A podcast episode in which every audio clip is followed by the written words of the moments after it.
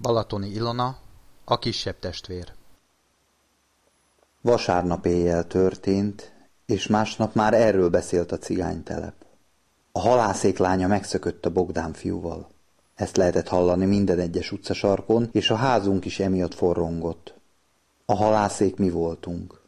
És a Bogdán fiú, akivel a nővérem megszökött, anyai ágon a harmad unokatestvérünk. Senkinek még csak halvány fogalma sem lehetett róla, hogy idáig fajulnak a dolgok, mert ők tettek róla, hogy hatékonyan leplezzék kapcsolatukat. Apámék nem azért nem vették észre, mert nem törődtek velünk. Egyszerűen csak túl sokan voltunk. Túl sok lány, akikre ha apám csak ránézett, elborult a tekintete, és bevonult a nyári konyhába, hogy igyon egyet. Illetve nem csak egyet.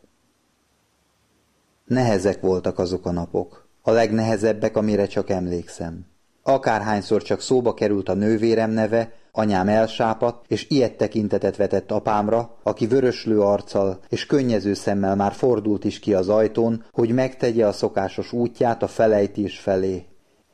Éjjelente izgatottan hallgatóztam a paplanom alól, hogy hallom-e a nyári konyha irányából a kiabálást és az üvegcsörömpölést. Mert az mindig volt. Apám vérbeli cigányként gyászolta elveszett lányát. Minden éjjel eszméletlenre itta magát. Finoman arrébb toltam a hozzám simuló kis húgom jéghideg lábát, és felkeltem. Az ajtóból még visszanéztem a nővérem üresen tátongó ágyára. Hiába ment el már lassan egy hete, senki nem mert belfeküdni abba az ágyba. Kimentem a konyhába, és feltettem a még meleg tűzhelyre egy lábos vizet. Dobtam pár száraz fát a tűzre, és egy ideig belebámultam a fellobbanó narancsvörös lángokba. A víz bugyogásának hangjára tértem magamhoz. Kamillát kanalaztam a forró vízbe, és teát készítettem belőle. Félúton a szüleim szobája felé már meghallottam a hisztérikus zokogást. Hajnali négy, pont időben. Óvatosan benyitottam a sötét szobába, és odamentem édesanyám ágyához. A jól ismert kép fogadott. Párnája már teljesen átnedvesedett a lecsorgó könnyektől. Anyu, ezt idd meg, jó? Suttogtam neki, mire rémülten kinyitotta a szemeit és körülnézett. Apád? kérdezte. A szokásos, ne aggódj, még eltart egy ideig. Ezt idd meg. Nehezen, de sikerült rávennem, hogy megigye az egész csészével. Számítottam rá, hogy ettől majd egy kicsit megnyugszik. Na meg a belecsempészett kis adag pálinkától, amit a dugi pénzemből vettem külön erre a célra. Menj aludni, kedves! Mondta még, aztán egy sóhajjal visszadőlt a párnájára, és halkan hortyogva el is aludt. Visszamentem a konyhába, és alaposan megpakoltam száraz fával az alacsony tűzhelyet. Aztán munkához láttam. Feltettem a kávét főni, és megmostam az ebédre szánt krumplit. Pucolás közben felfigyeltem a szokatlan csendre. Idő van, gondoltam, és elindultam felébreszteni a nagynénémet. Egy kicsi szobában lakott a konyha mellett. Ő volt az egyetlen, aki ebben az állapotában tudott bánni az apámmal. A nővére volt. Az anyjuk halála után ő nevelte fel. Miután ő összekanalazta apámat, én megnyugtattam, hogy nem kell segítenie, nyugodtan visszafekhet aludni. Azt terveztem, hogy mire anyám felébred, már készen leszek az ebéddel. Ennyivel is kevesebb feladatot hagyva neki. Már főtt a krumpli, amikor észrevettem, hogy elfogyott a hagyma.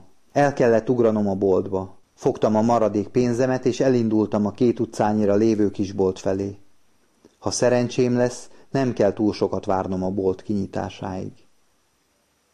Nem láttam az autót, amely már nagyon közel volt, amikor kiléptem az útra. Nem láttam, mert éppen arra gondoltam, hogy kenyér nincs otthon, de a pénzem már nem lesz elég arra is. Nem éreztem fájdalmat, amikor az autó eleje elérte a lábaimat, és eltörte azokat. Nem éreztem fájdalmat, amikor a fejem a szélvédő üvegén koppant, és elsötétült előttem a világ.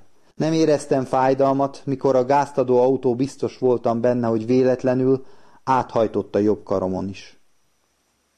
Fájdalmat csak akkor éreztem, amikor eszembe jutott az anyukám arca, mikor megtudja, hogy meghaltam. A húgom, akinek ezentúl át kell venni a helyemet. Az apám, aki már biztosan nem lesz többé ugyanaz. Miért kell nekem meghalnom, ha ezzel csak minden rosszabb lesz? Nem kaptam választ.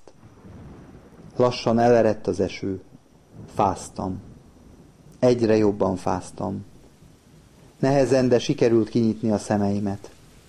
A vérem esővízzel kevert tócsaként terjengett az úton. Olyan volt, mint egy vörös tó, aminek én voltam a közepe. A hangok tompítva érkeztek hozzám. A közelben lakó nővérem sikolya, az apám ordítása, a rohanó léptek zaja, és egyetlen kép. Az apám, ahogy vérben úszó szemmel öleli az ordító nővéremet. A haját simogatja. Talán nélkülem is minden rendben lesz. Talán.